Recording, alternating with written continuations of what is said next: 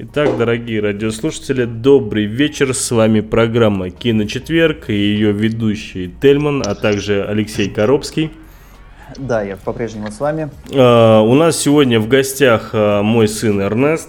Эрни. Привет. Привет.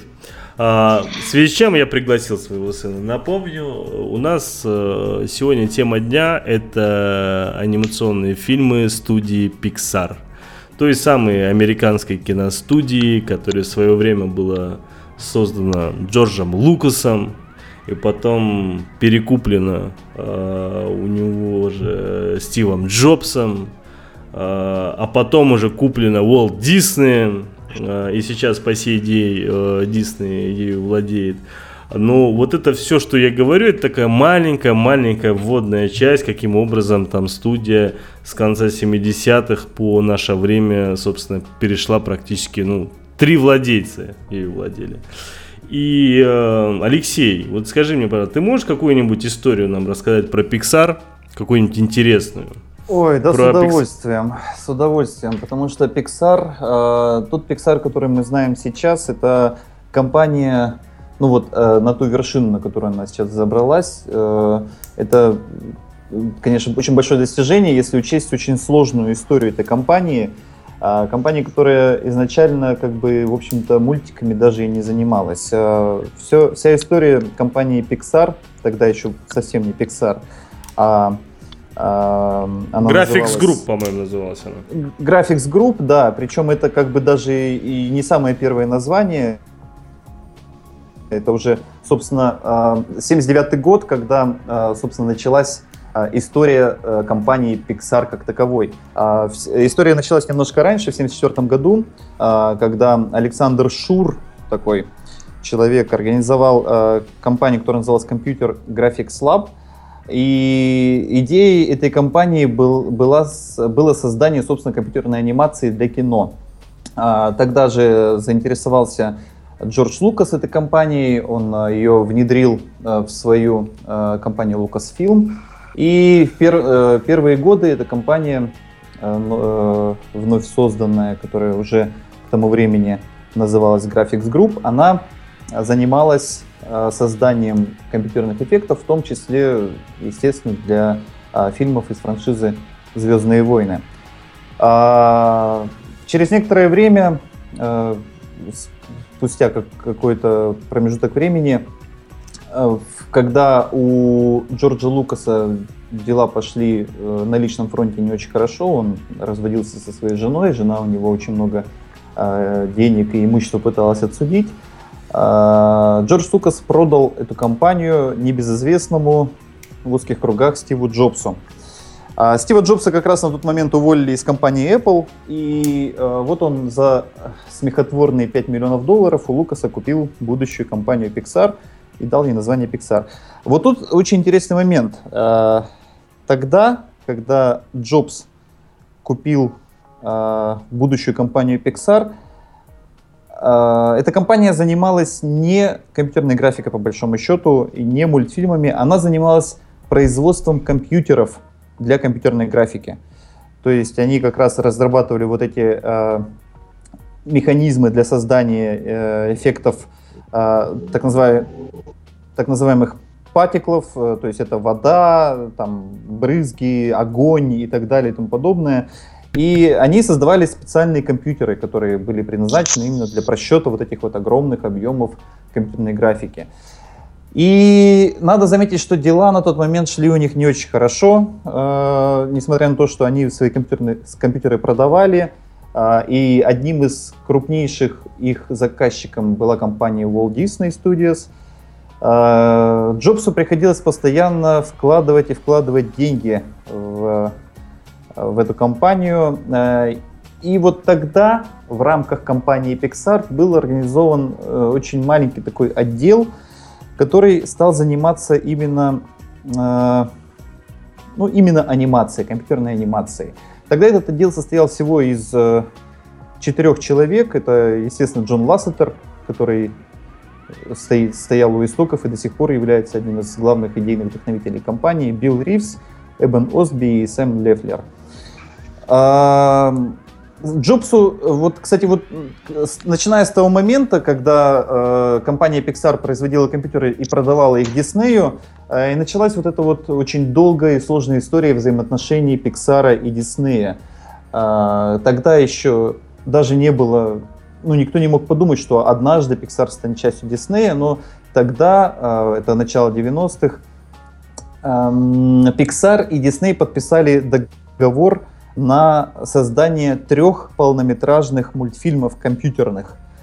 А, на тот момент э, Pixar разработал э, специальный э, программный комплекс, который назывался RenderMan, собственно, предназначенный для создания компьютерной анимации. И первым мультфильмом, который вот в рамках этого в рамках этого соглашения между Disney и Pixar на три полнометражных мультфильма стал э, фильм «История игрушек». Э, это 95 год, если вы все помните. Вторым фильмом в рамках этого соглашения был мультфильм «Приключения Флика».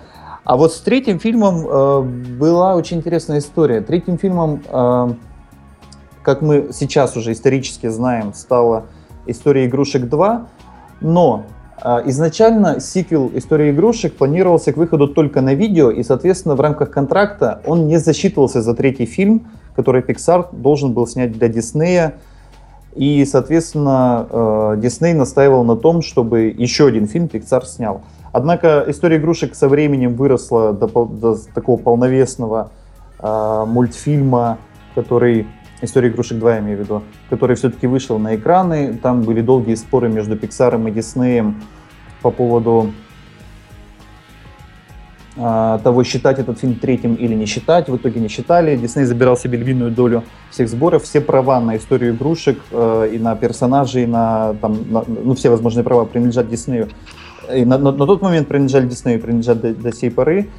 И несмотря на достаточный кассовый успех истории игрушек, э, компания Pixar продолжала находиться в достаточно сложном финансовом положении, а, она теряла деньги, Джобс постоянно вкладывал в нее деньги, и эм, уже в середине 90-х, после выхода истории игрушек, Джобс э, подумывал о том, чтобы компанию эту продать.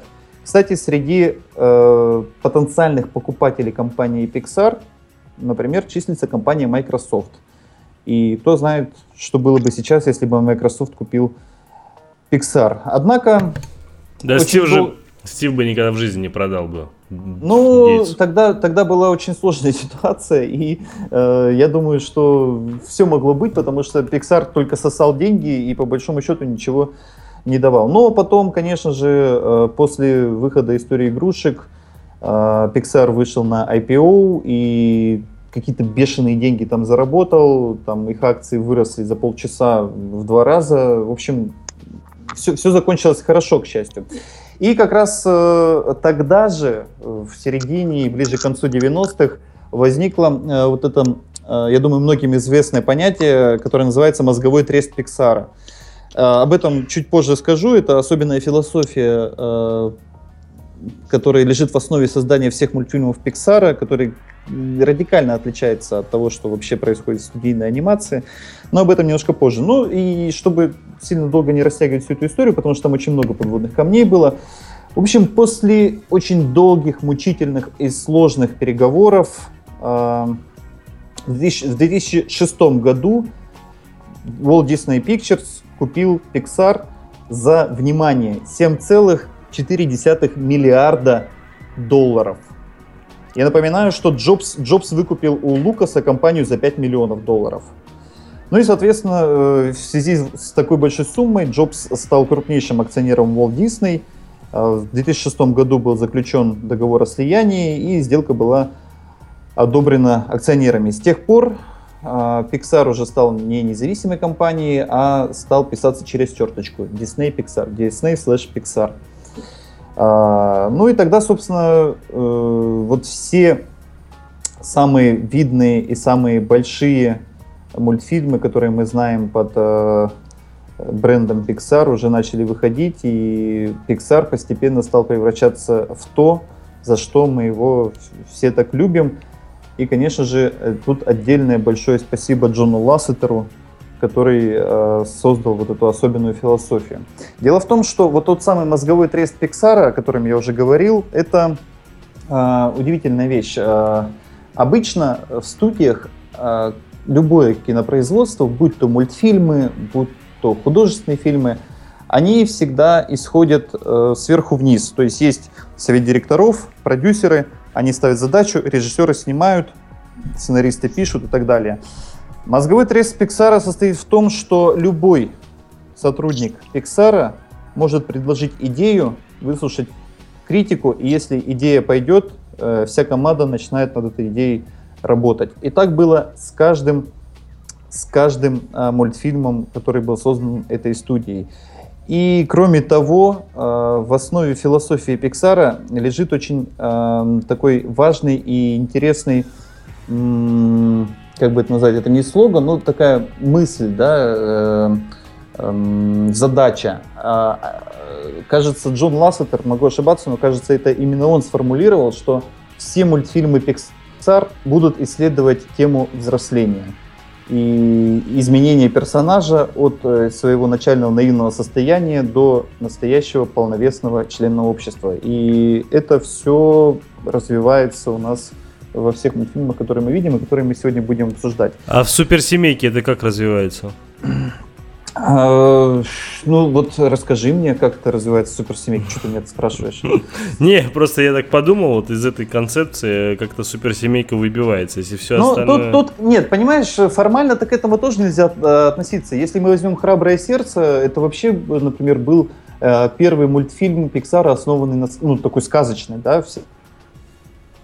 остальные были э, там, с оригинальными идеями, а в «Храбром сердце», например, куча сказок была собрана. Понятное дело, что это не догма, не аксиома, а, и в какой-то мере там шаг, шаг влево, шаг вправо, он... Ну, я, э, кстати, один из самых э, неудачных фильмов — это «Храброе сердце», мне кажется.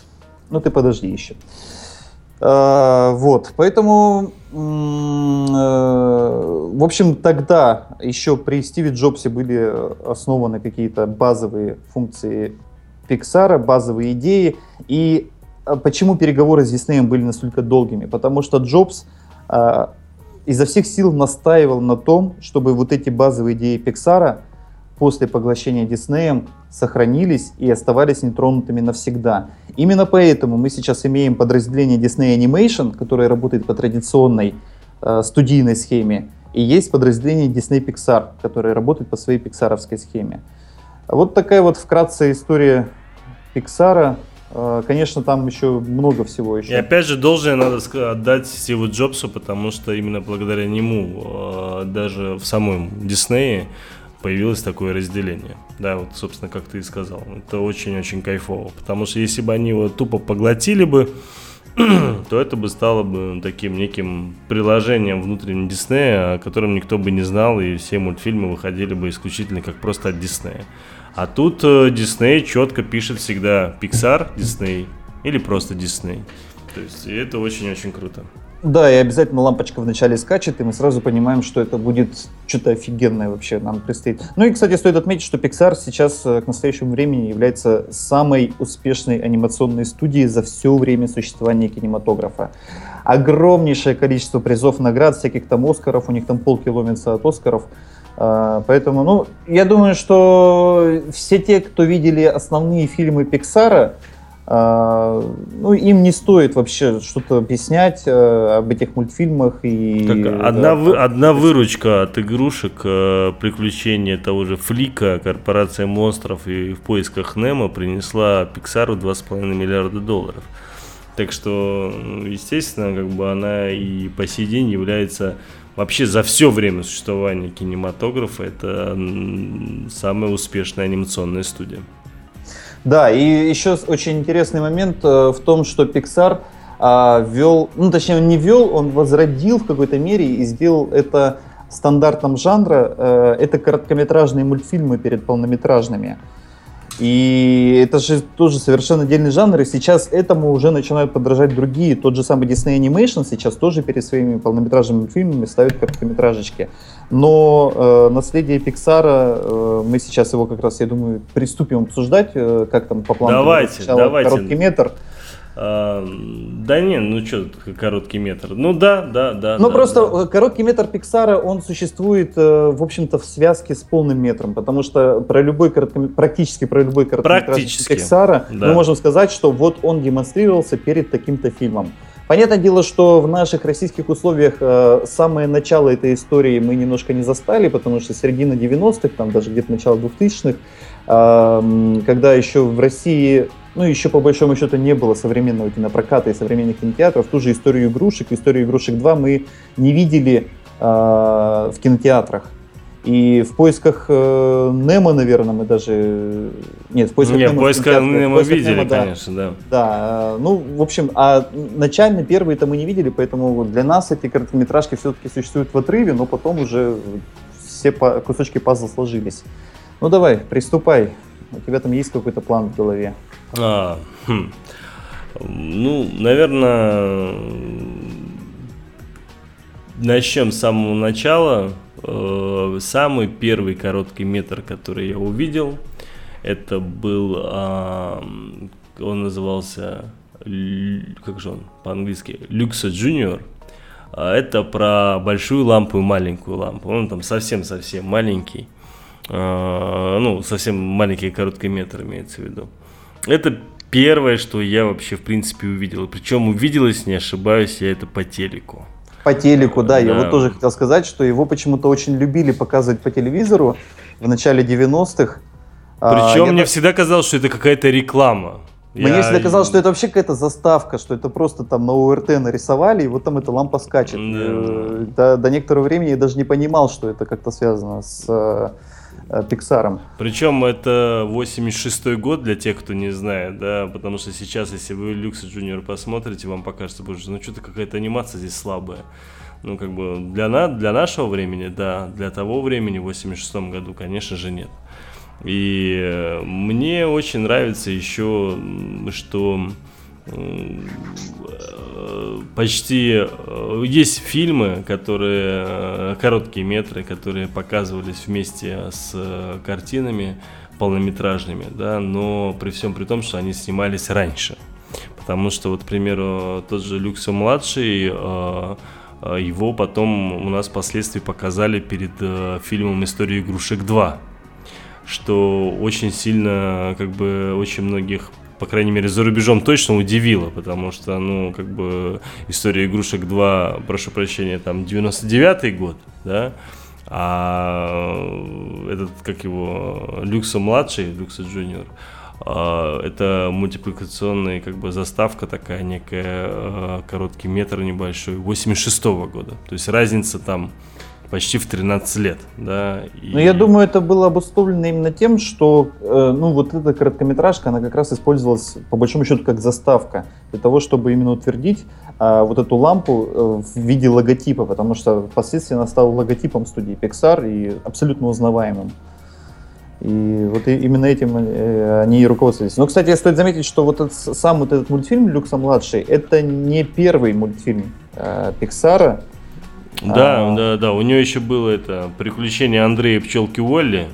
Да, но Да, э, совершенно примитивная анимация, как нам сейчас кажется, да, но это 84 год, и э, вот что там очень характерно вот в этом коротеньком мультике про некого Андре и нек- некую пчелку Уолли, а, что она очень похожа на самые ранние мультфильмы Диснея, когда вот там была гипертрофированная жестикуляция, гипертрофированная да, кстати, мимика. да, согласен, согласен, да. Да, я думаю, что это даже какой-то, какая-то дань, какой-то амаш вот этой ранней анимации, потому что, ну, это ранняя компьютерная анимация, и она отдает вот э, дань э, ранней рисованной анимации, поэтому наследует вот эти вот вещи, чтобы показать, что да, мы на заре, но мы будем развиваться в правильном направлении.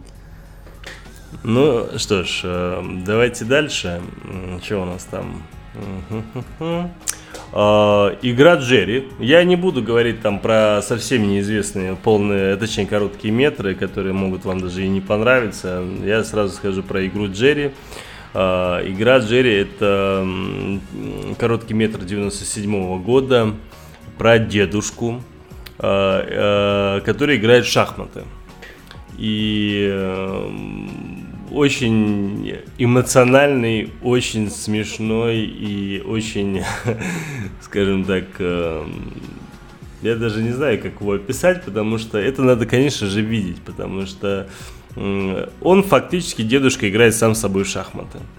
Но это показывается сначала, как вот дедушка там пошел, встал, напротив пошел, сел, пошел там другой пешкой с другим там цветом. Потом обратно вернулся к себе, типа думает, дальше идет. А в итоге э, это все дело э, скатывается к тому, что э, показывается только скажем так, лица да, дедушки. А почему говорю лица? Потому что сначала здесь одно лицо, когда он играет белыми, злое лицо, когда он играет черными, а, значит, здесь он там проигрывающая сторона, здесь выигрывающая, такой он такой некий хитство. И ощущение создается через какое-то время, вот это передвижение с одного места на другое место во время игры а, уже не показываются, показываются только его эмоции. И ощущение, как будто два дедушки сидят похожих. Это очень эмоционально, очень э, эффектно, и это один из лучших коротких анимационных фильмов, которые я вообще когда-либо видел. И это потому, что он запоминается. Фильм 97 -го года, и его надо обязательно посмотреть. Да, кстати, хочу... Что самое интересное, прости, да. прости, самое интересное, он лучше, чем полный метр фильма, к которому он, собственно, прилагался, потому что «Приключения Флика» мне не понравилось вообще. Это один из моих э, нелюбимых, э, скажем так, пиксаровских фильмов, только потом уже идет нелюбимый «Храброе сердцем», а все остальное мне очень нравится. Но игра Джерри, это вот получился, что короткий метр э, превзошел полный метр, который в итоге посмотрели. А Эрнест видел «Приключения Флика»? А, Эрнест видел приключения Флика, но он где-то там, сейчас я еще раз его постараюсь подсоединить, потому что он постоянно отваливается, тут шумит. Эрни? Алло. Да, скажи мне, пожалуйста, а ты приключения Флика видел? Флика? Да. Это про что? Это про что? Про жука. Ну, точнее, про жука, про этого муравья. А, да, да, да, смотрел. Там, где он еще взял из цирка каких-то циркачей, и они сделали вид, как будто они герои. Ну да, да типа того, да. Вот ты даже это помнишь, обалдеть. Я этого вообще напрочь не помню. Я все, я просто его недавно по Диснею смотрел. Угу. Ну, ну и то, как что тебе? недавно, месяц назад. Ну как, как тебе? Мне не, мне не очень нравится. Понятно, знаешь, схоже со мной, мне отлично. Но я вот, кстати, у меня в голове этот мультик постоянно путается с э, мультфильмом «Муравей Анц». Да, у меня тоже самое. Мне тоже, у меня тоже самое. Это нормально. Причем я даже не знаю, кто снял Анц, но реально они... Э, причем они абсолютно разные. Там идея ага. совершенно другая. Но согласен, постоянно путаю. Кстати, Эрнест, я тут разгов... рассказывал по поводу короткого метра «Игра Джерри». Ты сам смотрел этот короткий метр, нет? Игра Джерри нет, потому что я вас не слышал, я вылетел. Про, про, про дедушку, про дедушку, который играет в шахматы. Сам собой? Да. По-моему, да. Понятно. Сам собой, по-моему, да. Окей, хорошо. Ну, ты наверняка видел, собственно, следующий э, короткий метр. Это о птичках, которые, помнишь, там птички на проводе садятся? Да, и большая птичка прилетает. Да, да, да, да. И э, этот э, мультик короткий метр, он, конечно, стал куда более популярен, чем э, Джерри, потому что он более такой э, стебовый, скажу так. Потому что там... Но он, по большому счету, был таким первым интернет-вирусом. Да, помню, да, да. Когда да, его, да, да, там на, на, на, на флоппи-дисках, на компакт-дисках его записывали друг другу, передавали. И ну, не знаю, как, как флоппи-диски, но, по крайней мере, на смартфоны, на смартфоны его точно передавали. Потому но что это тогда еще... позже было, да. Не-не, ну это Он как еще... раз... Ну-ну. Еще иногда, когда в игре играешь, иногда выскакивает эта реклама. Там просто этот мультик показывают, либо его можешь пропустить, либо просто смотришь его. Раньше ну, было. может быть. Э, Но вот э, он, его показали до корпорации монстров, как раз таки. И короткий метр оказался отличным, птички. А это корпорация монстров или университет? Нет, корпорация, потому что корпорация монстров это первый фильм, собственно, о вот этом Салли и как его там одноглазым-то зовут? Майк Вазовский. Майк Вазовский, Майк. да. А, Майк Вазовский. А, И э, это фильм 2001 года. О птичках вышел в 2000. Ну как вышел? Они снимали раньше короткий метр, а потом уже, собственно, доделался полный. Они к нему в качестве приложения этот короткий метр добавляли. И, собственно, о птичках, да, согласен, это был вирус э, практически. И когда там в 2003 году, когда он стал уже таким неким популярным уже э, маленьким видеороликом, он просто ходил реально по всем. Я помню, как его все из телефона в телефон скидывали и смотрели. А, но это вот э, при всем при том, что так максимально урезали качество, понятное дело, все это было в безумных пикселях, э, было очень смешно смотреть и наблюдать за таким. И, э, ну, собственно, «Корпорация монстров» э, 2001 года, мультфильм. э, Давайте, наверное, так, э, про мультфильм «Полный метр» все-таки мы договорились отдельно поговорим, да, так что давайте дальше о э, этих э, коротких метров.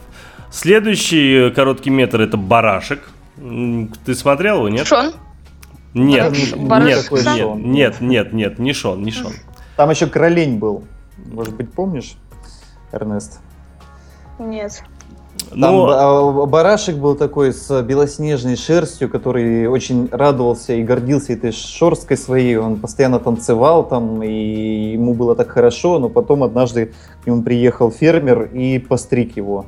И барашек стал совершенно голый, неуверенный в себе, его стали все дразнить, смеяться над ним. И тут а, появился такой странный персонаж, который называется Кролень. Это такой огромный рогатый кролик, Это помесь, короче, кролика и оленя. ему- Не будем говорить, каким образом Ну он да. появился, да, но это помесь кролика Не будем даже предполагать. Да, даже не будем предполагать, да. Не, ну просто это надо было видеть, конечно же, барашка, потому что это реально такой самовлюбленный такой, э, такой э, мачо барашек. И потом, который... Я не при- смотрел этого. Да ты что? не Надо, смотрела. ну, глянь, глянь. И который превращается в такого худющего, худющего, голого, абсолютно в такое даже инопланетное существо, которое даже барашком-то и не назвать. А, я не могу сказать, что он безумно смешной, как, к примеру, там тоже игра Джерри или же там птички. Ну, так э, глянуть можно. Ну, это он вот- как раз, А, он как раз папа, история папа. о том, как... Да, Эрнест, спрашивай папу. Папа, а помнишь тот короткий метр, там, где о, облака делали? Обязательно об этом расскажу. Только не перебивай старших, пожалуйста. Я тебя очень прошу. Да, Леш, расскажи. Ба- барашек это, собственно, как раз э, начало вот этой вот истории, когда, э, э, ну, не человек, персонаж, потерявший там веру в себя, в конце концов эту веру в себя обретает и растет над собой. Вот э, с этого мы уже начинаем прослеживать вот эту главную идею Пиксара, по большому счету. Ну, да, да, наверное, да, с тобой соглашусь, согласен, да. А, следующий короткий метр это Человек-оркестр. Это просто замечательнейший короткий метр, потому что я помню свои эмоции после первого просмотра. Эрни, не смотрел Человек-оркестр, нет? Нет. Ну как? Там, когда девочка такая с монеткой ходит, э, на площадь пришла, хотела э, фонтан э, бросить монетку, потом э, выходит один человек-оркестр, начинает там играть, э, она хотела ему бросить, потом второй человек-оркестр выходит, он начинает играть, она хочет к нему, э, ему там бросить, а в итоге они начинают борьбу фактически за эту монетку. Ну неужели не Нет, смотрел? не смотрел. Да ты Но, что? кстати, это, это- вот этот мультик, это э, тот самый мультфильм, из которого создатели российского сериала «Маша и медведь» сперли образ Маши. Да, очень похож, согласен. Он да. один в один, он Да. просто Ну нет, ну не один в один. Маша хотя бы такая миниатюрненькая, худенькая. Это такая кабанчик там. Реально кабанчик. А- Она, она просто в, это, в одежде и в капюшоне, Да, поэтому да, да, да, да, да. выглядит кабанчик. Упитанно оделась, я помню. Да, упитанно оделась, даже Этот фильм, кстати, кстати, э, короткий метр, он э, вышел э, к фильму «Тачки», его показали перед «Тачками», и я всегда, мне всегда казалось, что здесь какая-то логика должна быть, э, наверное, э, когда к одному фильму показывают короткий метр, но потом уже спустя время я понял, что им совершенно наплевать на это, потому что все короткие метры, которые показывались, никакого отношения, никакого даже концептуального направления к полному метру не имеют. Ну, это, это совершенно разные независимые проекты. Не, просто они настолько сильно отличаются, потому что, ну смотри, игра Джерри, да, там про дедушку шахматиста, да, а потом к полному метру про муравья. Но Дальше... это, вот, это, это, это то самое явление, когда в студии у какого-то, у любого человека из сотен э, работающих в этой студии возникает классная идея, они ее все вместе обсуждают, а потом все мощности студии бросаются на эту идею. Но и это их они... корпоративная культура же как да, раз таки да, да, была, да. да, да. Они говорили, что главное ничем не ограничивать общение, да, и невзирая на должности. Да, это да, у них да, был там... так, чуть ли не слоган такой был. И это, кстати, э, назвался, как это, Стив э, Jobs Building, или как-то так было, я да, сейчас точно не назвали. помню. Да, на, на, де, на деньги от э, истории игрушек они построили новое здание, и к проектированию фасада этого здания приложил руку Стив Джобс, и здание это называется Steve Jobs Building. Угу. Ну вот, э, но я на самом деле не про building имел в виду как здание, я имел в виду как, э, то есть для меня вот у него тимбилдинг, вот, да, то есть есть такое а, ну понятие, ну да. да, и вот как раз-таки корпоративная культура, которую создал-то ее фактически Стив, потому что до Стива ее так таковой не было, потому что Pixar двигался совершенно в другом направлении, да, о чем ты говорил. Да, и после прихода Стива Джобса, вот у него, вот он из Apple, вот что у него было, он постарался, собственно, отдать это Pixar и заразить это Pixar. И у него это удалось, и все только к лучшему, что у Ну да, Apple, как, как известно, Pixar. вот помимо того, что там э, внутри компании любой может говорить с любым, невзирая на должность, э, каждый сотрудник компании Pixar абсолютно волен в обустройстве своего рабочего места. Вот как хочет он, вот так он и делает. Хочешь бассейн себе поставить на рабочем месте, ставь себе бассейн, если это тебе помогает творить и работать продуктивно. И, ну, это, наверное, один из залогов того, что они такой классный продукт делают в итоге. Э, следующий короткий метр, который вышел в 2006 году, это короткий метр, называется «Похищение». Очень а, смешно. Я очень, очень люблю. Согласен. Он вышел, Lifted э, на английском, он вышел э, перед фильмом «Рататуй». Э, и рассказывает про молодого человека, который спит. И во время того, пока он спал... Причем прилет... очень крепко он Очень крепко, очень, очень безумно крепко он спит, да. Эрнест, помнишь, нет этот мультик «Короткий метр»? Нет.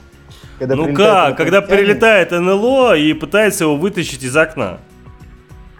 Причем это, это, это экзамен. экзамен да, экзамен. Есть... на похищение человека. Да, да, да. Он прилетает, и у него там безумное большое количество кнопок.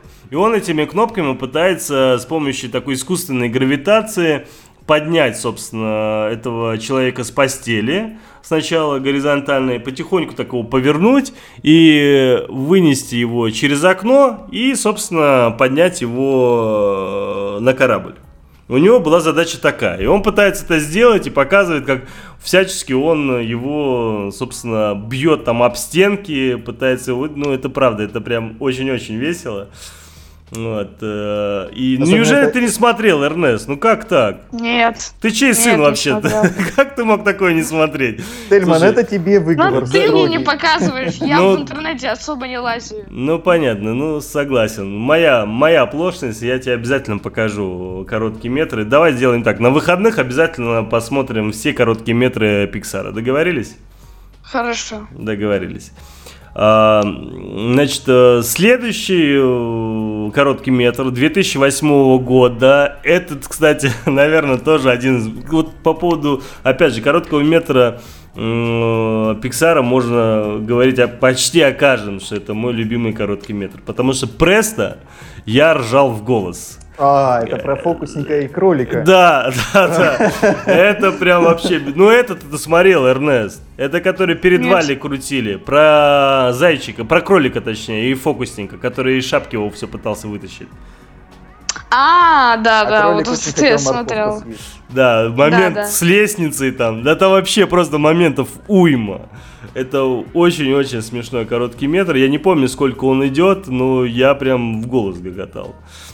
Э, Следующий, э, как раз-таки 2009 года, назывался э, короткий метр «Переменная облачность». У нас в чате уже много раз говорили, что это их любимый, наши радиослушатели и кинозрители писали, что переменная облачность это их любимый короткий метр Pixar. Ну, его, это, кстати, вот как с птичками. Его тоже по интернету очень серьезно раскинули, да, то есть если... Это, Это про аиста, если помнишь.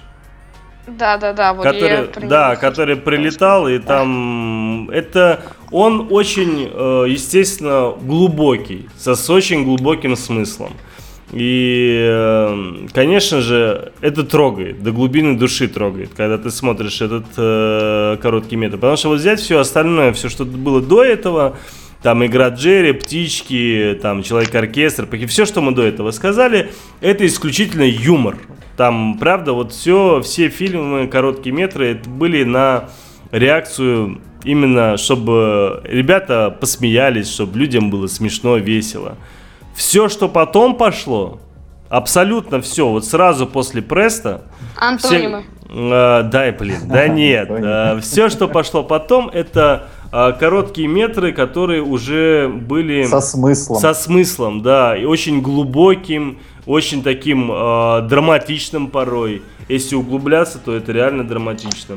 И очень э, логично было, м, вот э, я, наверное, впервые тогда почувствовал взаимосвязь, когда ты смотришь, вот до этого все короткие метры я помнил, да, и тут я прихожу на мультик «Вверх», и тут, э, собственно, мне показывают переменную облачность. Э, Я под конец чувствую достаточно такие э, ну, эмоции, скажу так, и драматичные, так скажу.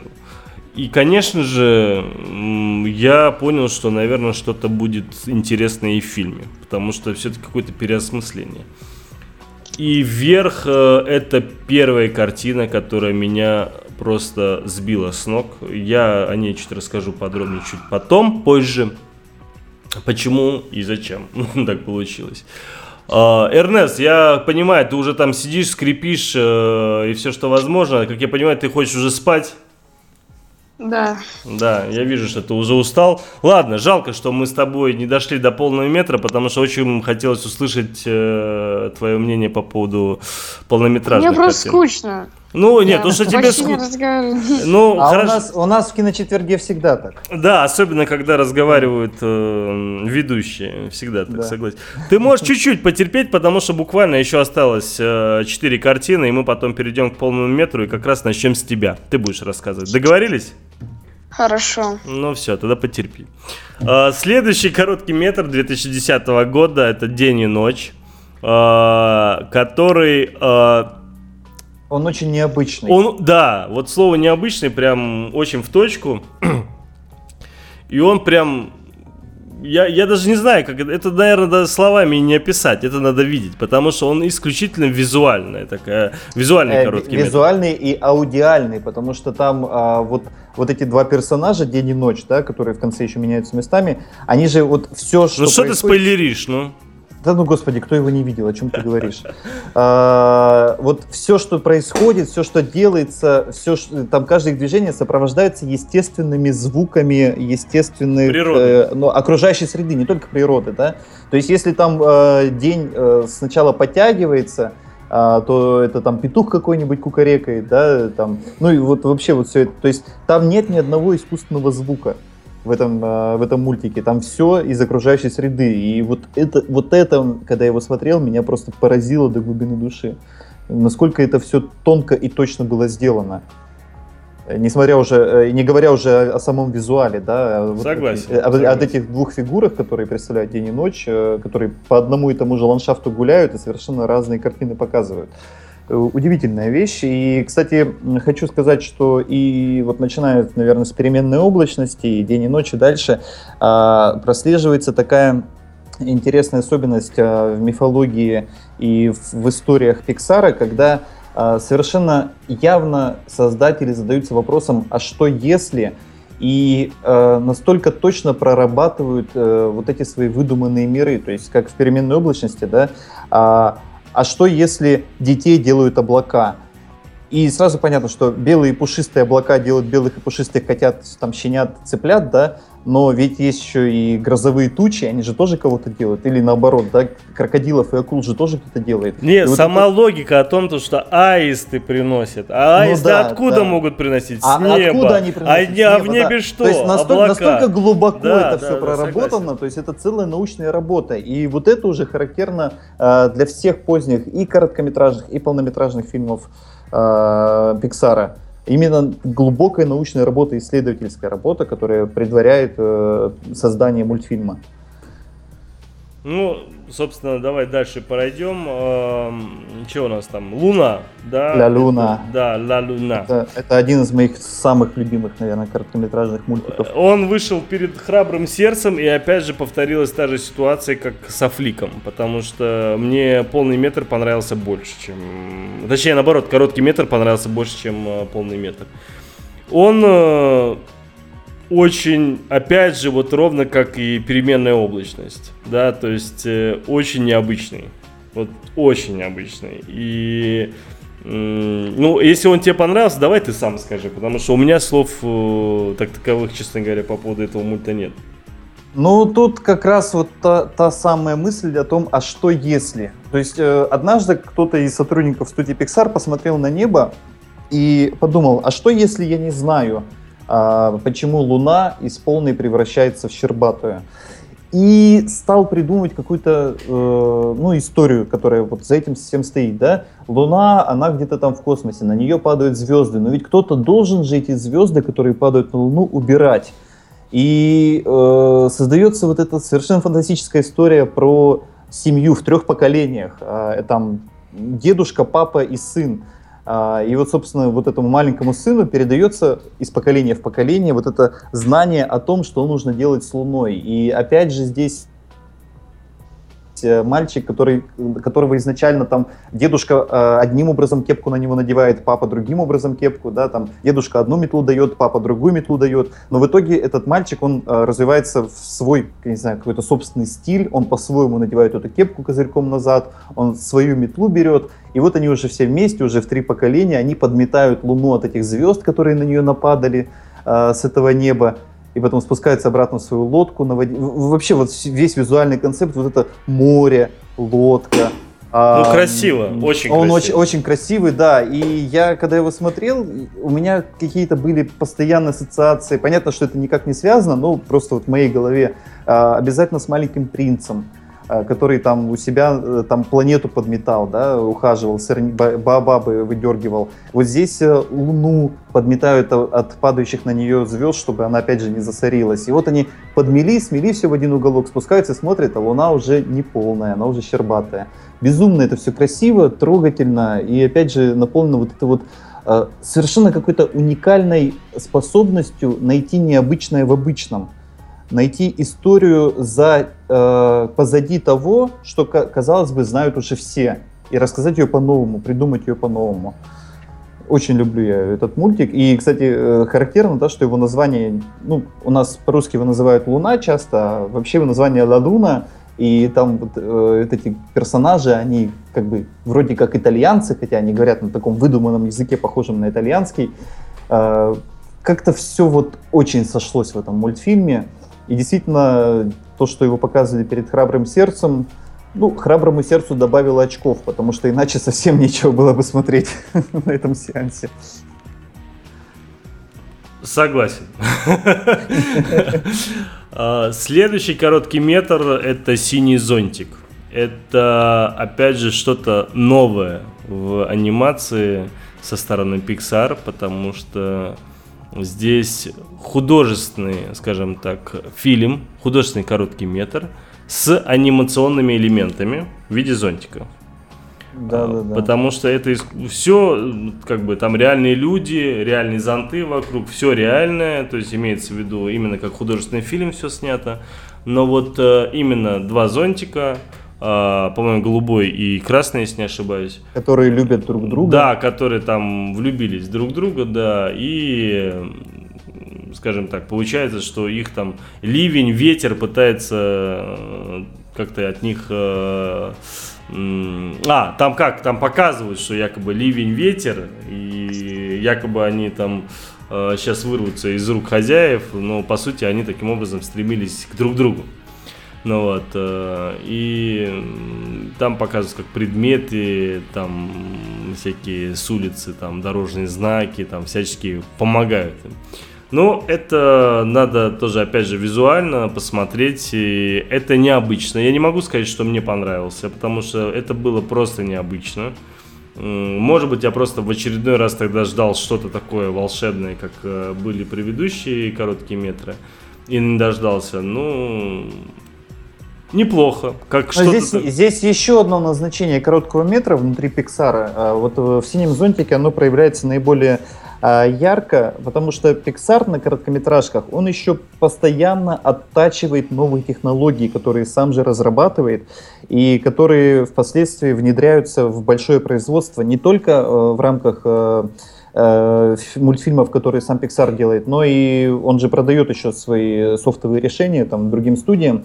И вот как раз к синему зонтику они разрабатывали технологию работы с фотореалистичным освещением, с тенями, с композитингом, с тем, как э, э, анимированный объект встраивается в реальные съемки. Э, то есть, ну, это такой полигон рабочий и как бы и в, то, в то же время наглядная демонстрация того, смотрите, как мы умеем.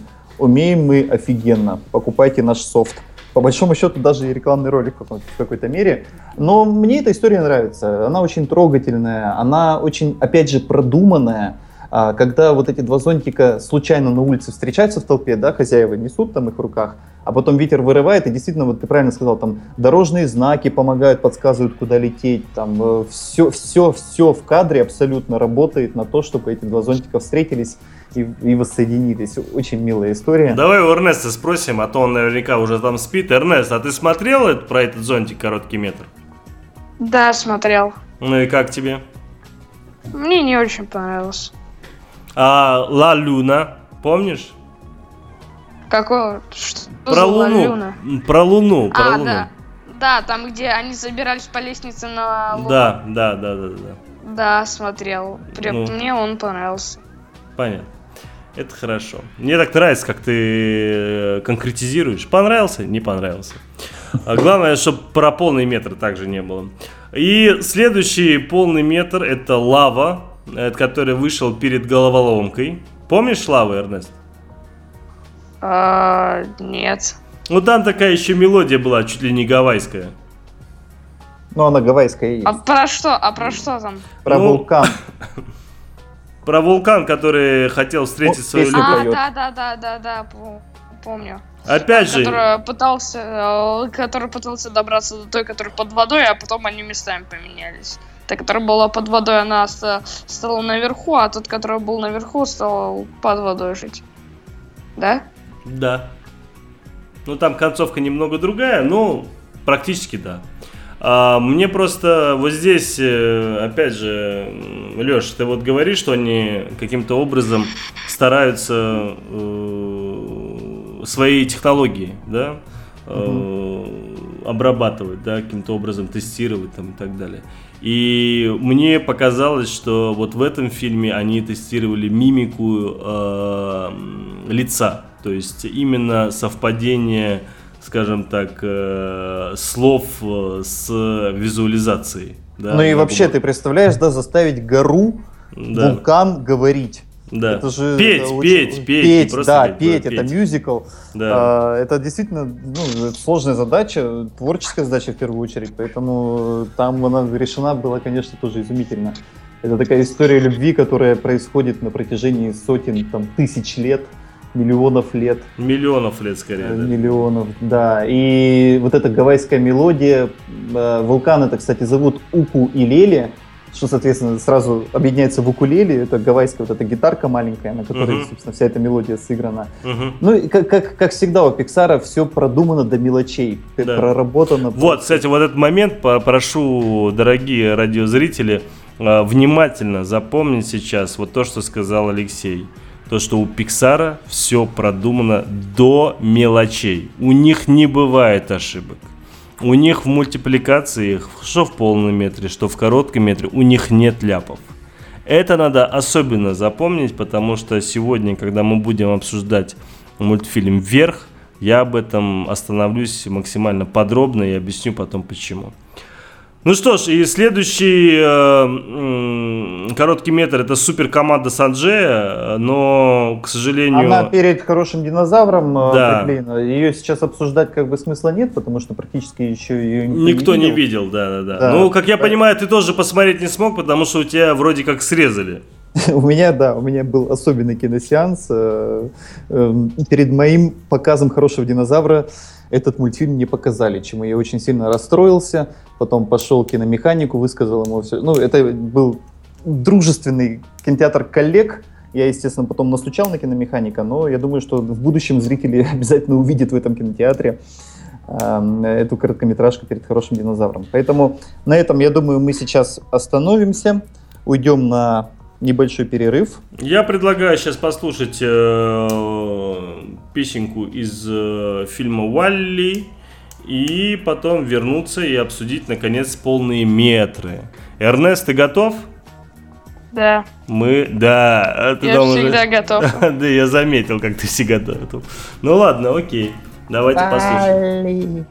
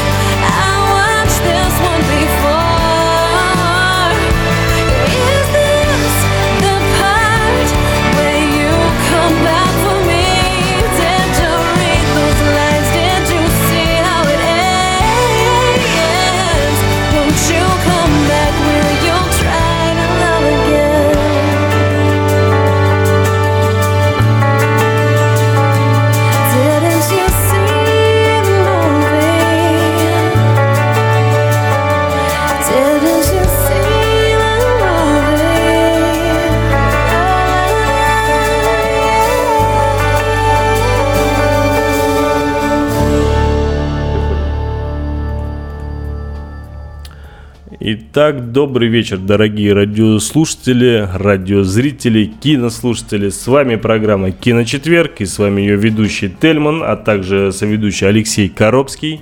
Здравствуйте. У нас сегодня в гостях э, мой сын, ему 11 лет, и зовут его Эрнест. Эрнест, привет. Привет. Наконец-то настало твое время, Эрнест. У нас сегодня, напоминаю всем на ради... на нашим радиослушателям, о том, что у нас сегодня тема дня Pixar. Мы обсудили сегодня, уже успели обсудить и историю Pixar, успели обсудить короткий метр. Сейчас мы переходим к полнометражным анимационным фильмам Pixar. Их наконец-то. Наконец-то, да. Их сейчас на данный момент, сейчас на данный момент их 16 штук. Да, вот такое вот небольшое количество по сравнению с другими компаниями, особенно если мы говорим про Disney и даже DreamWorks. А, но при всем при этом каждая из них, она монументальная. Почти, почти каждая. Начнем с истории игрушек первой части. Это 95 год. Как тебе, Эрнест? Помнишь эту, а, этот фильм? Да, я ее помню, но она мне, на самом деле, мне больше всех э, из частей э, истории игрушек понравилась третья, как она так, она была самой интересной. Но первая мне тоже понравилась, но вторая, она самая плохая. Ну, потому что ее не помнишь, я понял. Да. Нет, я, она, я ее помню частично, но она мне почти вообще не понравилась. Ну, мне почему-то первая часть как раз-таки понравилась больше всего, потому что это все-таки знакомство, Вуди, база, и это все очень прям было... Я просто помню, все-таки это было, когда уже, сколько лет-то прошло? 20, да, сколько? 20 лет, да. 20 лет, точно? 90, 94 год, по-моему, да, ну, история игрушек, 95-й год. 95 20 год. лет как да, раз, да. 20 лет. Обалдеть. 95-й год, 20 лет. Елки-палки, сколько времени-то прошло. А, и, конечно же, это, то есть я был, получается, сколько мне было тогда лет? Ну, я был в твоем возрасте, Эрнест, когда увидел этот фильм, получается. Да. Да. И мне он очень понравился. Прям безумно. И мне, я помню, его посоветовал одноклассник, при всем, как я понял, буквально только недавно о том, что он сам-то его еще не видел толком. Вот, но посоветовал мне тогда его посмотреть. И я прям был в восторге. Я был в восторге от анимации, я был в восторге от самой истории. И э, редко похожие э, мульты в то время, в 95 году, такого качества встречались. Это было очень интересно, с интересной историей, то есть сюжет был хороший, и графика была хорошая, и самое главное, каждый актер, э, точнее не актер, каждый персонаж был очень грамотно прописан. А, кстати, э, я вот не знаю, как, кто озвучивает э, этого База Лайтера. Потому что я точно знаю, что Вуди озвучивает Том Хэнкс, но никогда не задавался вопросом, кто озвучивает База Лайтера. Ну, э, вот интернеты подсказывают, что некто Тим Аллен. Поскольку я сегодня э, в образе Петра все-таки начал эту программу, то я очень часто буду говорить слово типа, некто. Некто, а, некий, некий, некий. Ой, это, некий, это, да. это тот самый, который типа Зум там и так далее. Капитан Зум. Ну, такой дебильный фильм, который выходил. Ну, который вообще-то комик э, эстрадный, угу. и он э, мастер работы голосом, собственно, поэтому его и пригласили на... ну, он еще играл в этом, как его, «Лохматый папа». Где он там Возможно, я не могу Ну, я сейчас. понял, хорошо. Это только я, наверное, такие трешаки смотрел. Uh, ну что ж, ну ладно. По поводу первой части, это как некий такой про родитель а, дедушка, прадедушка, я не знаю, как угодно его называйте, но это, собственно, тот мультфильм «История игрушек», с которого началась история Pixar, и тот мульт, который по сей день смотрится с большим круто. интересом. Да, и круто, согласен. Следующий фильм 98 -го года это «Приключения Флика». А, и называется он в оригинале «Жизнь жуков». Э, мультик мне категорически не понравился, так что, Эрнест, э, давай говори мне что-нибудь хорошее. не понравился. Он мне вообще не понравился. Ну, Вообще. Ну что он был скучный, э, мудлый, Какой? он, э, Нудный? Мне послышалось- нудный. Нудный, Ну. Нудный. Мгм. Нудный, скучный и вообще неинтересный. Я его несколько раз смотрел, но он мне... Сколько раз я его не пересмотрел, он мне все равно никак не нравился. Я понял. Отличная формулировка. А, ну, собственно, мне тоже нечего добавить, так что, Алексей, может быть, ты защитишь эту картину. Не буду я ее защищать. Э, Это, если история игрушек, это был э, прорыв, по большому счету, и, и до сих пор остается каким-то таким, э, не знаю, эталонным фильмом, да, который, во-первых, подарил нам э, множество фраз, там, бесконечности далее и э, вот этих персонажей, то э, вот это вот приключение этого э, Флика, э, муравья, да, Флика. Э, Ну, это был, э, ну, как бы это был мультик. Ну и все. Больше про него сказать-то, собственно, и нечего, по большому счету. А Это тот самый период начала а, Пиксара, когда а, мультфильмы еще были детские. Мгм. И Флик, он был, ну, такой детский-детский. Я, конечно, не могу... Я, я его смотрел уже не в детском возрасте, признаюсь. Я его смотрел гораздо позже, просто для восполнения э, пробелов э, в своих знаниях. Поэтому, ну, я не знаю. Мне кажется, что, может быть, детям... Но если Эрнест говорит, что ему не понравился, то... ну, не знаю даже, что об этом... Ну, я помню, что даже дочке не понравилось. То есть она так очень прохладно отреагировала. Так что, если будете смотреть все мультики Pixar, можете спокойно Флика пропустить. Мне так кажется. Ну, собственно, следующая картина это «История игрушек 2» 99 года. Э, Ну, здесь э, история там развивается уже по-новому и рассказывает о том, как э, похищают Вуди, там некий коллекционер, и каким образом там Бас и другие игрушки проходят такой, скажем так, целую полосу препятствий для того, чтобы спасти, собственно, Вуди. Э, По сравнению, конечно, с первой частью, по сравнению с третьей частью, фильм немного слабоват, но он многим фанатам вошел на 5 баллов, потому что фильм принес очень большую прибыль э, и получил даже награду, там лучший фильм «Золотой глобус» в 2000 году он получил. Э, Собственно, вот, это по поводу второй части. Э, Следующая картина это Корпорация монстров в 2001 году.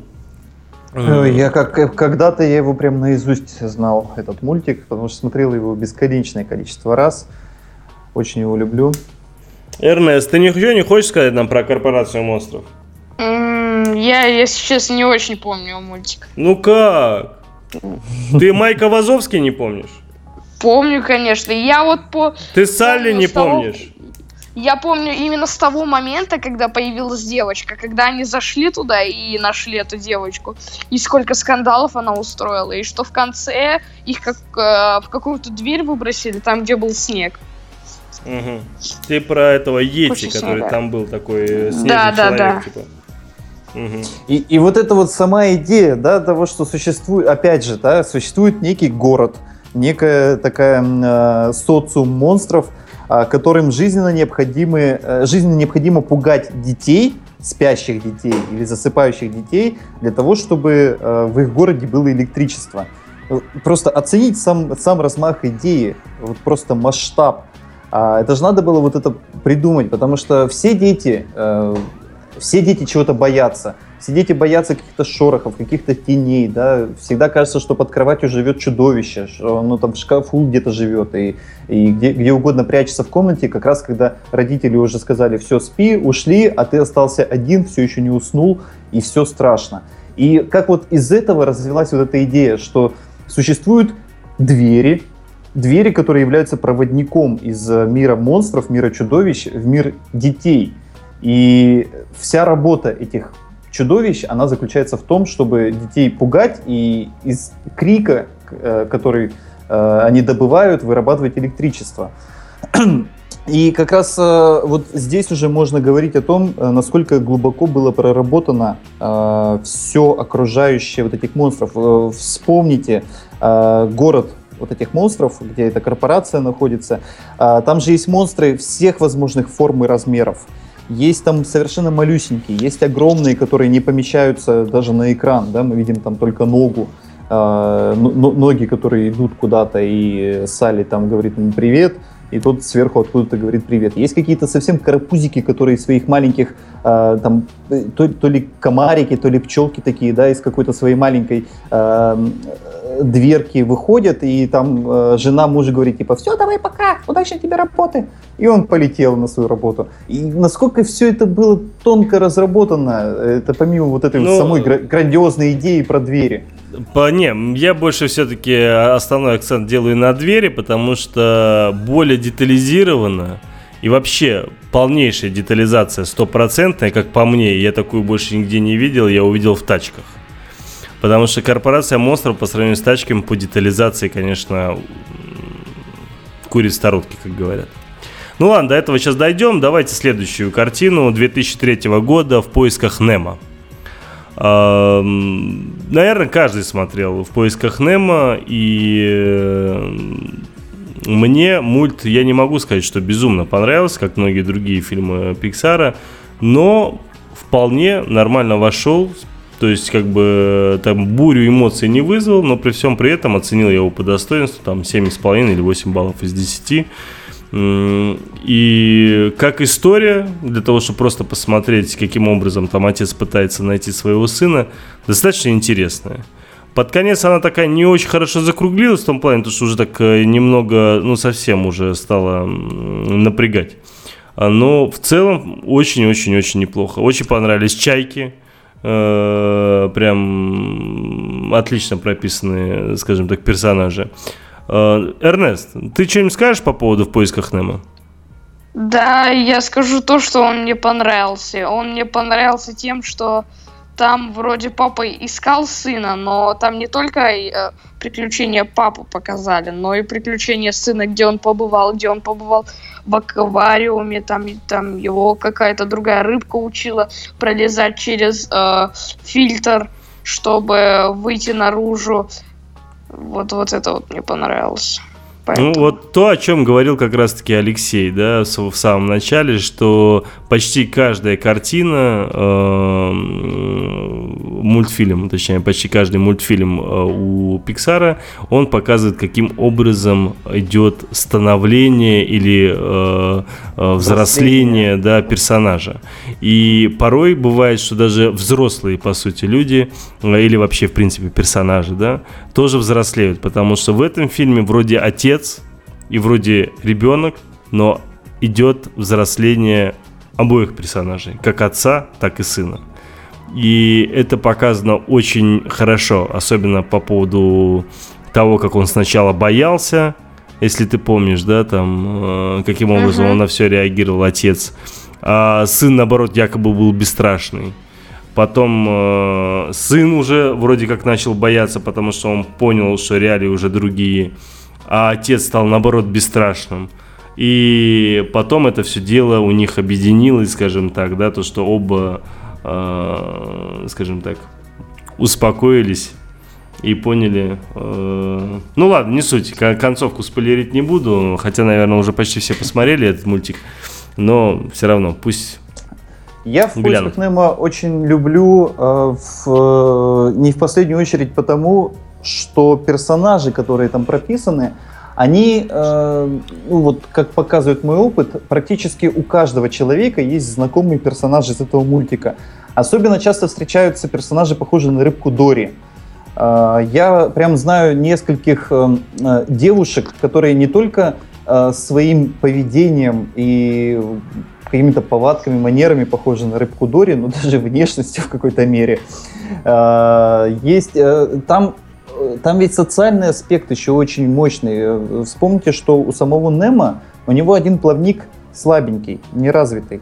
И это как раз поднимается э, та самая э, тема о том, что есть дети, ну понятно, есть люди, да, но сначала эти люди дети, которые э, чем-то не похожи на остальных детей. Это могут быть дети... Э, дети с ограниченными ин, возможностями. Да, дети-инвалиды, да, да, дети с ограниченными возможностями, которые э, физически отличаются от других детей и что они могут быть совершенно разно, равноправными членами социума.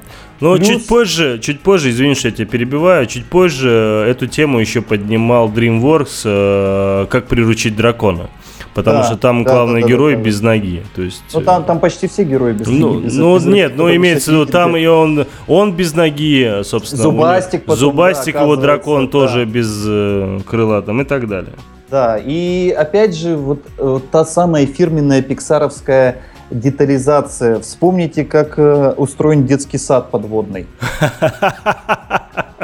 Я вспомнил это скат. Есть, скат. Да, то, то, то есть точно так же взрослые рыбы приводят своих мальков э, в детский сад, и вот там такой воспитатель, который тоже совершенно типичный воспитатель, по большому счету, э, вот их там по, под своим кровом куда-то таскает, да, вот эти дети, которые друг с другом соревнуются, одновременно дружат и одновременно не дружат, эти взрослые родители детей, да, которые видят рыбку клоуна и сразу же начинают шаблонно шутить и так далее. А вот эти концепты концепт вот этого течения, да, в котором э, много всяких видов, там черепахи, кто-то еще, вот они этим течением э, плывут.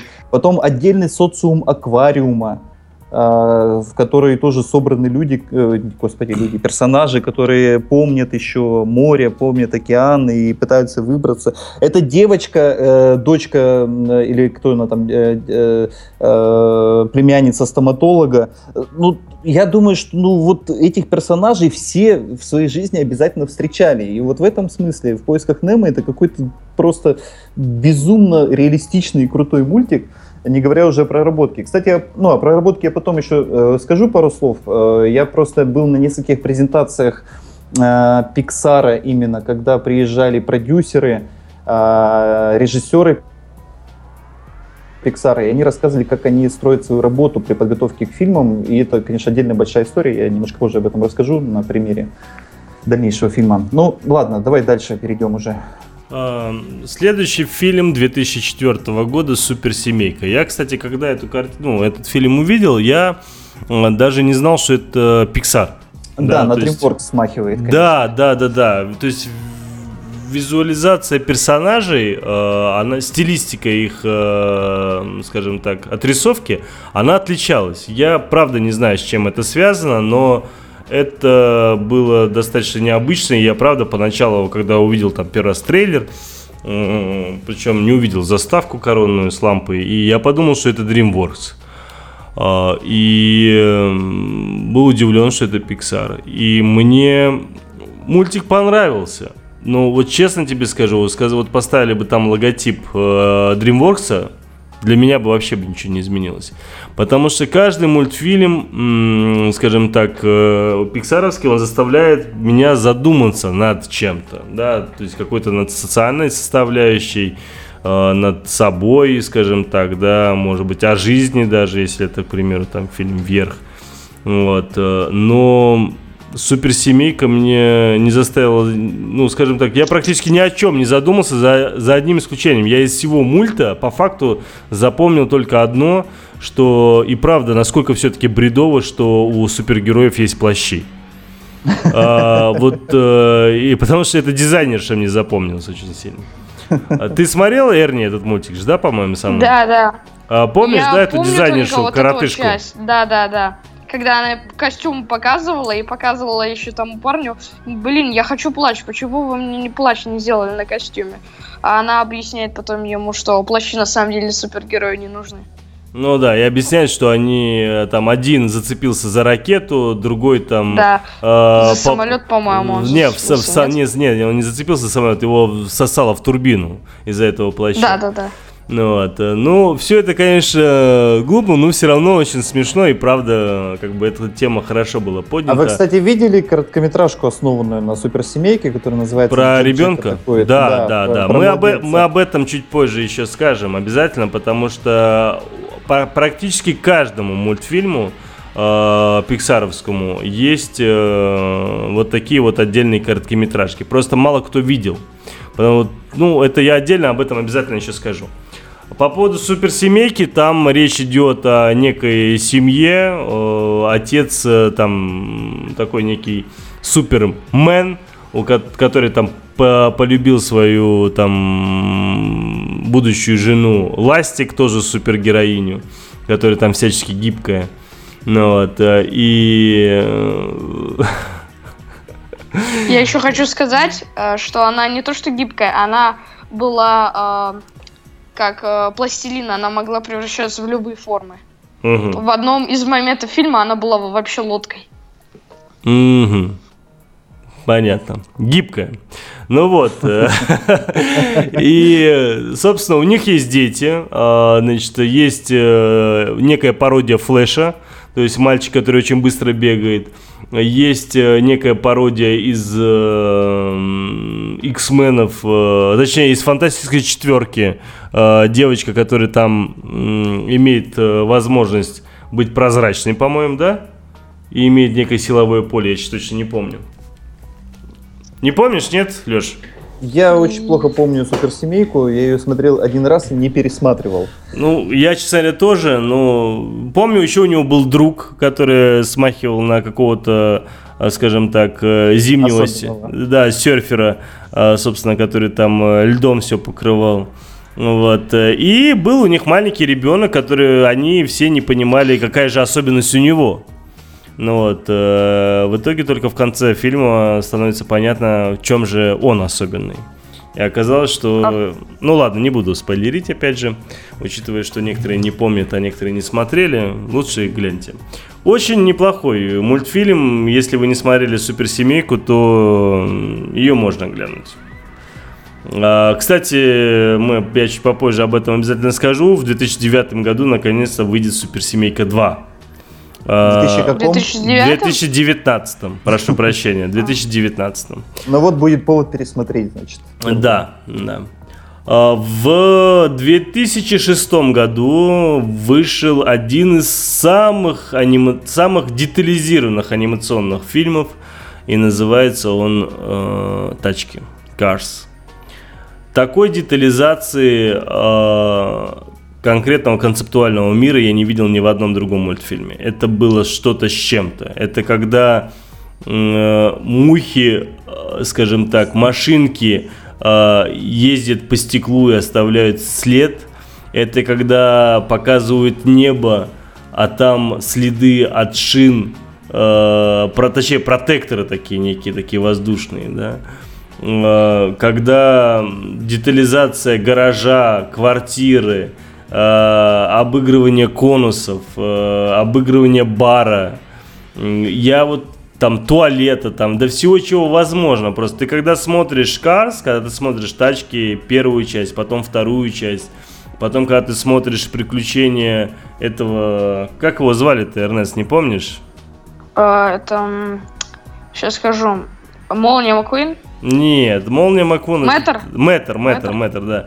И когда уже начали про Мэтра показывать, он же у него же даже целый сериал был про Мэтра э, с разными историями. Да-да-да, я знаю. Да, и вот э, и в этих историях, в этом полном метре, во второй части, э, значит, в сериале, детализация, она просто колоссальная. Ты, то есть они создали целый мир под машинки и показали, каким образом машинки тем или иными вещами пользуются, чем, в принципе, пользуемся мы в повседневной жизни.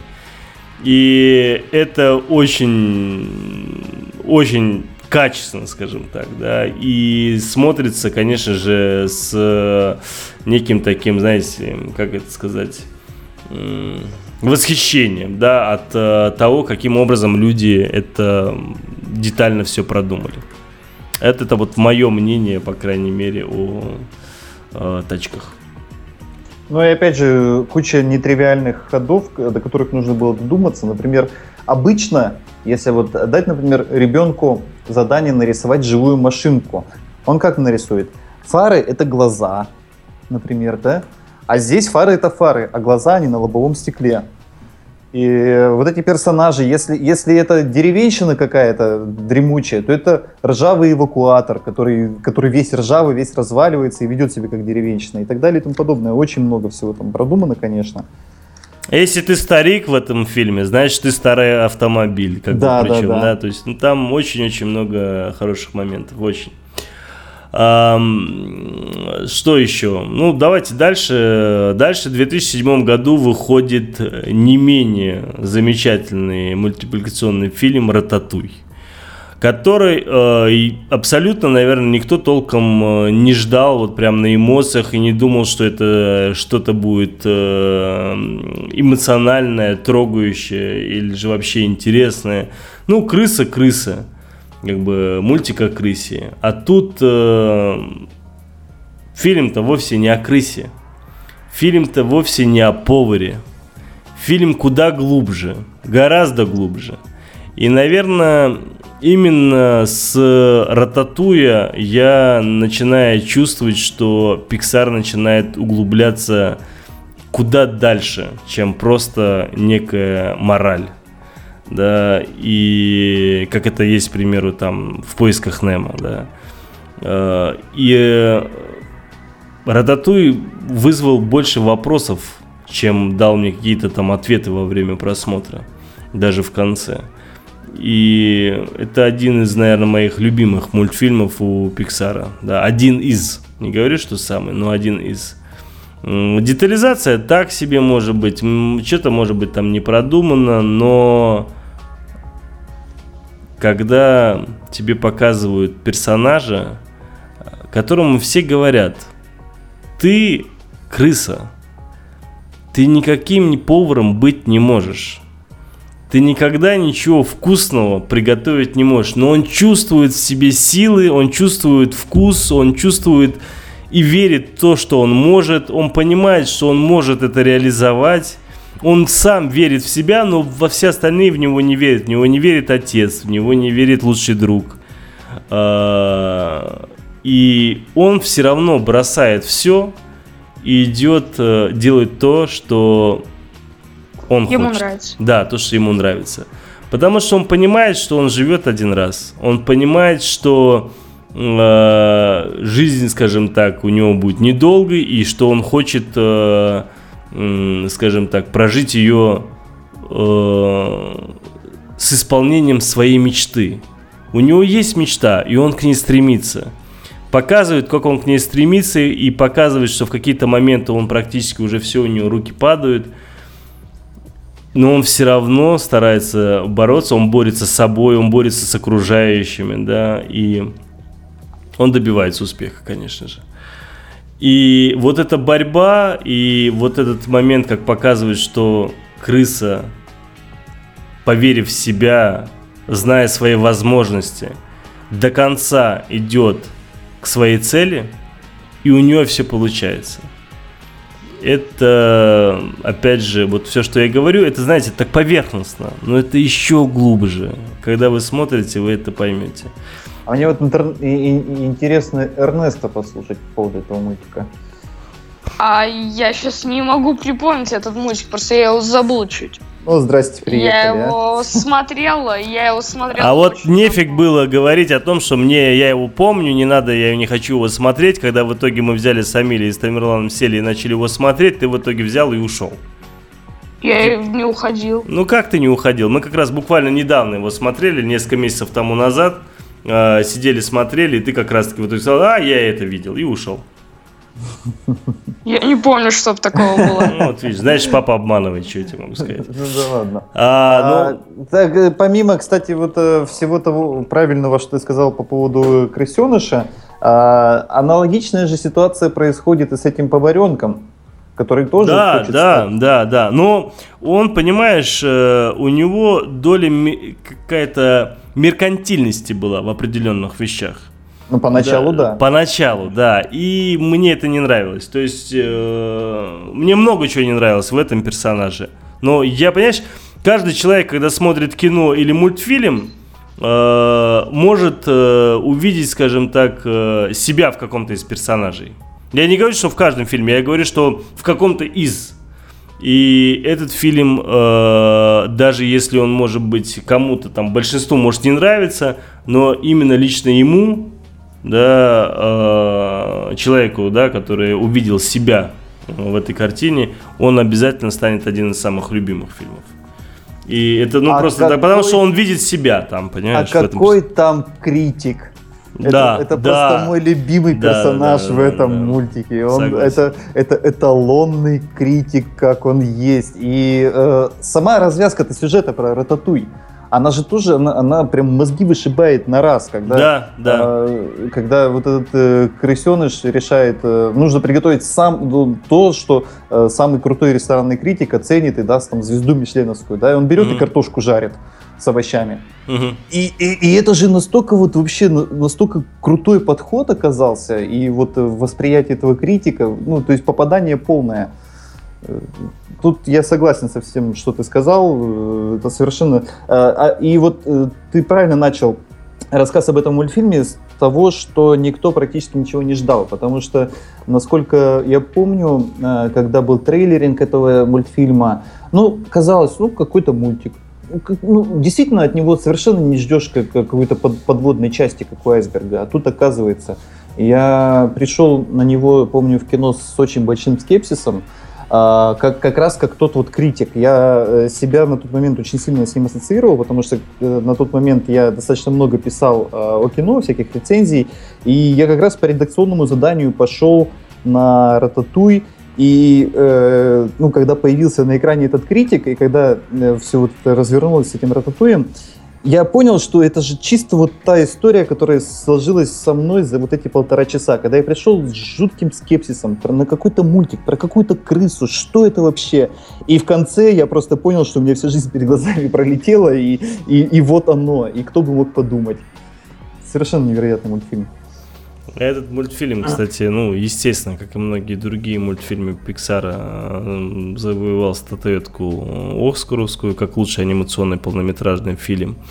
А, Он и вообще там побед у них э, просто там было завались. Я помню, что они кучу всяких наград получили за э, эту картину. Но, по крайней мере, каждый мультфильм, ка- каждый оскаровский мультфильм, ой, фу, господи, каждый пиксаровский мультфильм номинируется на Оскар обязательно всегда в куче номинаций. А короткометражные мультфильмы всегда попадают в номинации. Я вот правда не помню, какой мультфильм в итоге не выиграл. Я помню, что почти все выиграли как раз таки. Ну, большинство, по крайней мере, точно. Ну, из короткометражек... э, Не-не, я говорю, из пол- про полный, про полный метр я сейчас говорю. Вот Ну, Храброе э, сердцем точно наверняка не выиграла. Нет, де- дело в том, что они практически всегда получают технические номинации. То есть там про лучший звук, там лучший монтаж звуковой, лучшая музыка и так далее. А вот именно лучший анимационный фильм не каждый год они э, получают, но достаточно часто, да. Ну, давай дальше пройдемся, да. Дальше идет мультфильм «Валли». «Валли» 2008 года. Ну, давай, наверное, сначала послушаем Эрнеста. Что скажет нам Эрнест? Мне Вали очень сильно понравился, потому что в один момент он меня сильно тронул, когда мне очень жалко было Вали, когда Ева отключилась. И в этот момент мне очень сильно жалко было его, как он пытался ее включить, как он мучился с ней. Еще мне понравился тот момент, как вначале Ева чуть его не убила. А, но заметьте, то, Вот. что он не терял надежду и да, все равно был рядом с ней. стремился, Как Да. Он стремился к своей цели. Он хотел, чтобы она включилась, он что только не делал. Ему руку несколько раз сжимала. Я Сколько раз помню. его в него молния попала?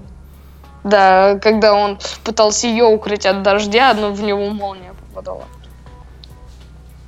Ну, э, Валли в первую очередь, наверное, запоминается тем, то, что большая часть фильма нет э, никакого человеческого голоса.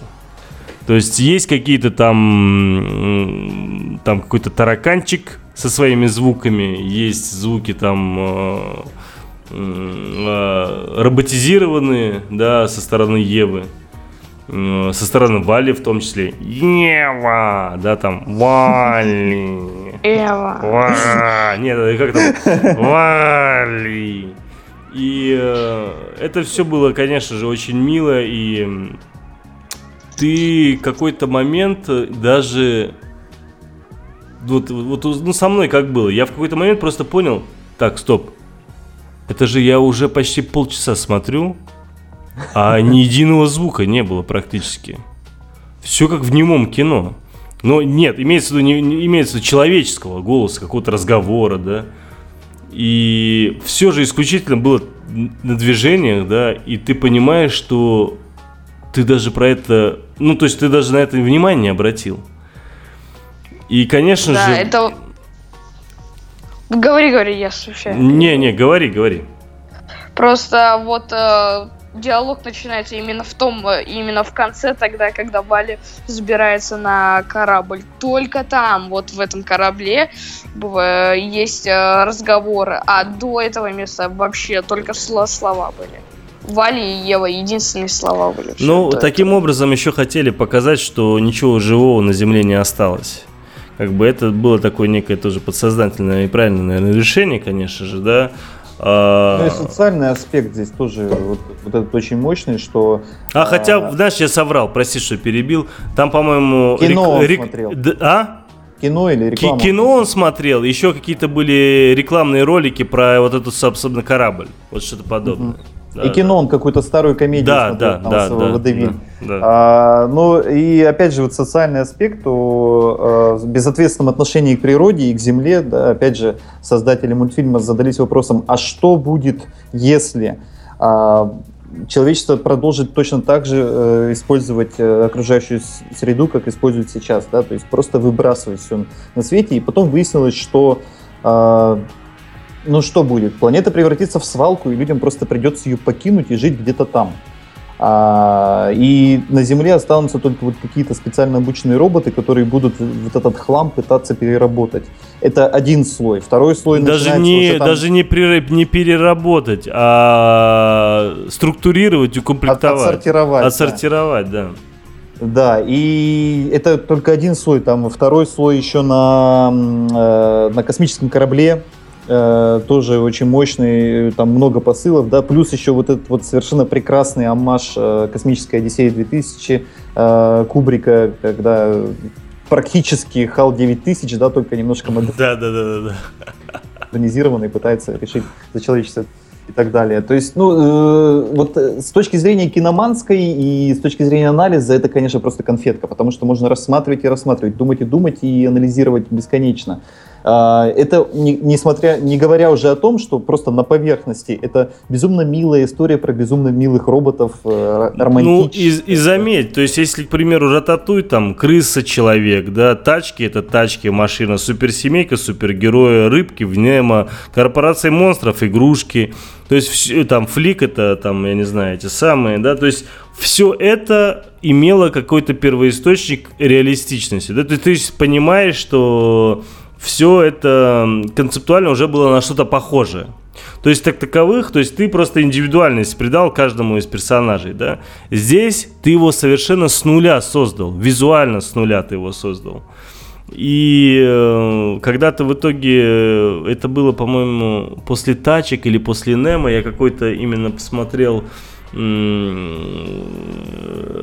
документалку какую-то про то, как Pixar рассказывал, каким образом они рисовали Валли, как они к этому мультфильму подошли. И это, конечно, было очень-очень интересно, и было видно прям с какой идеей, да, что этот вот старый робот, этот новый робот, какие технологии у нее, какие технологии у него, да, то есть э, и там детализация была роботов э, просто колоссальная, и имеется в виду продумано именно вот, э, как бы сказать, техническая часть даже. Ну да, вспомни передвижение всех механизмов на корабле.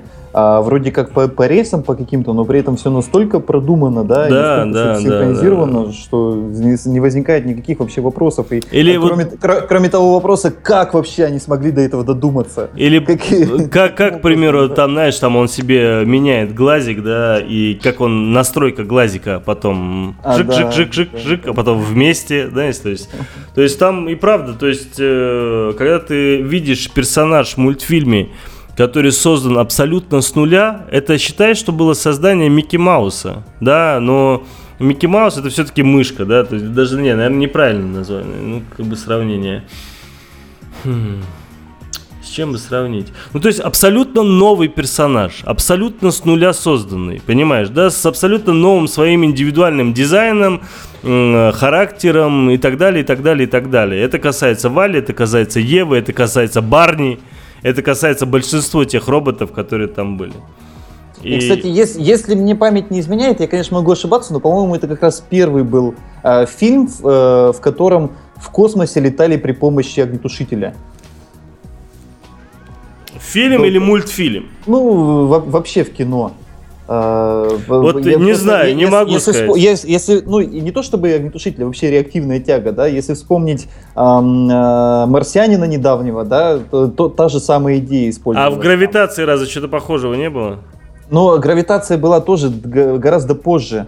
Э, да не, это понятно, я вообще, я просто не помню, как было там гравитация. Помню, там ну, тоже, та, тоже, да, они, а газовый баллон они там спускали, по-моему. А, ну, собственно, Валли обязательно к просмотру, конечно же. Его можно смотреть с семьей, его можно смотреть там с девушкой, там с кем угодно, потому что это до глубины души, конечно, трогает картина. И... Ну и будьте готовы, если вы смотрите этот мультик с девушкой, будьте готовы, что в ближайшие полгода вы будете постоянно говорить Валли и Ева этими голосами смешными. Ну что ж, э, следующий фильм 2009 года, называется он «Вверх». Э, а, Тельман, есть предложение, поскольку я знаю, что про вверх ты можешь говорить часа три с половиной да, минуты. Да, Давай да. мы, наверное, сделаем небольшую паузу, ну, отпустим ладно. уже Эрнеста. Эрни, ты как, спишь? Не. Значит, ну, спит. Да, и значит, спит. После, да, и после музыкальной паузы мы вернемся и продолжим, потому что, ну, вот дальше идет уже вот мы уже немножко начали, но дальше идет уже совсем вот вроде как уже совсем не детские мультики. Да, согласен. А, Эрни, спасибо тебе большое за участие. Спасибо, Эрнест. Хоть какое-то. А, так что услышимся уже, собственно, в какой-нибудь другой передаче. Не против? Не. Не, понятно. Ну ладно, а уходим на музыку. Пока.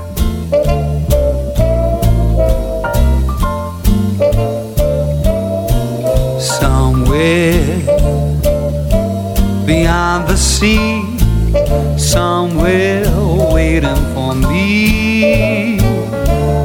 My lover stands on golden sands and watches the ships that go sailing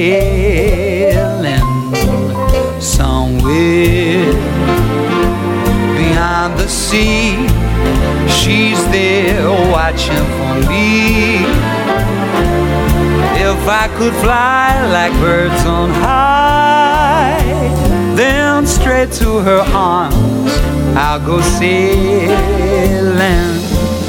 it's far beyond the stars, it's near beyond the moon. I know beyond a doubt my heart will lead me there soon. We'll meet beyond the shore kiss just like before. Happy we'll be beyond the sea, and never again I'll go sailing.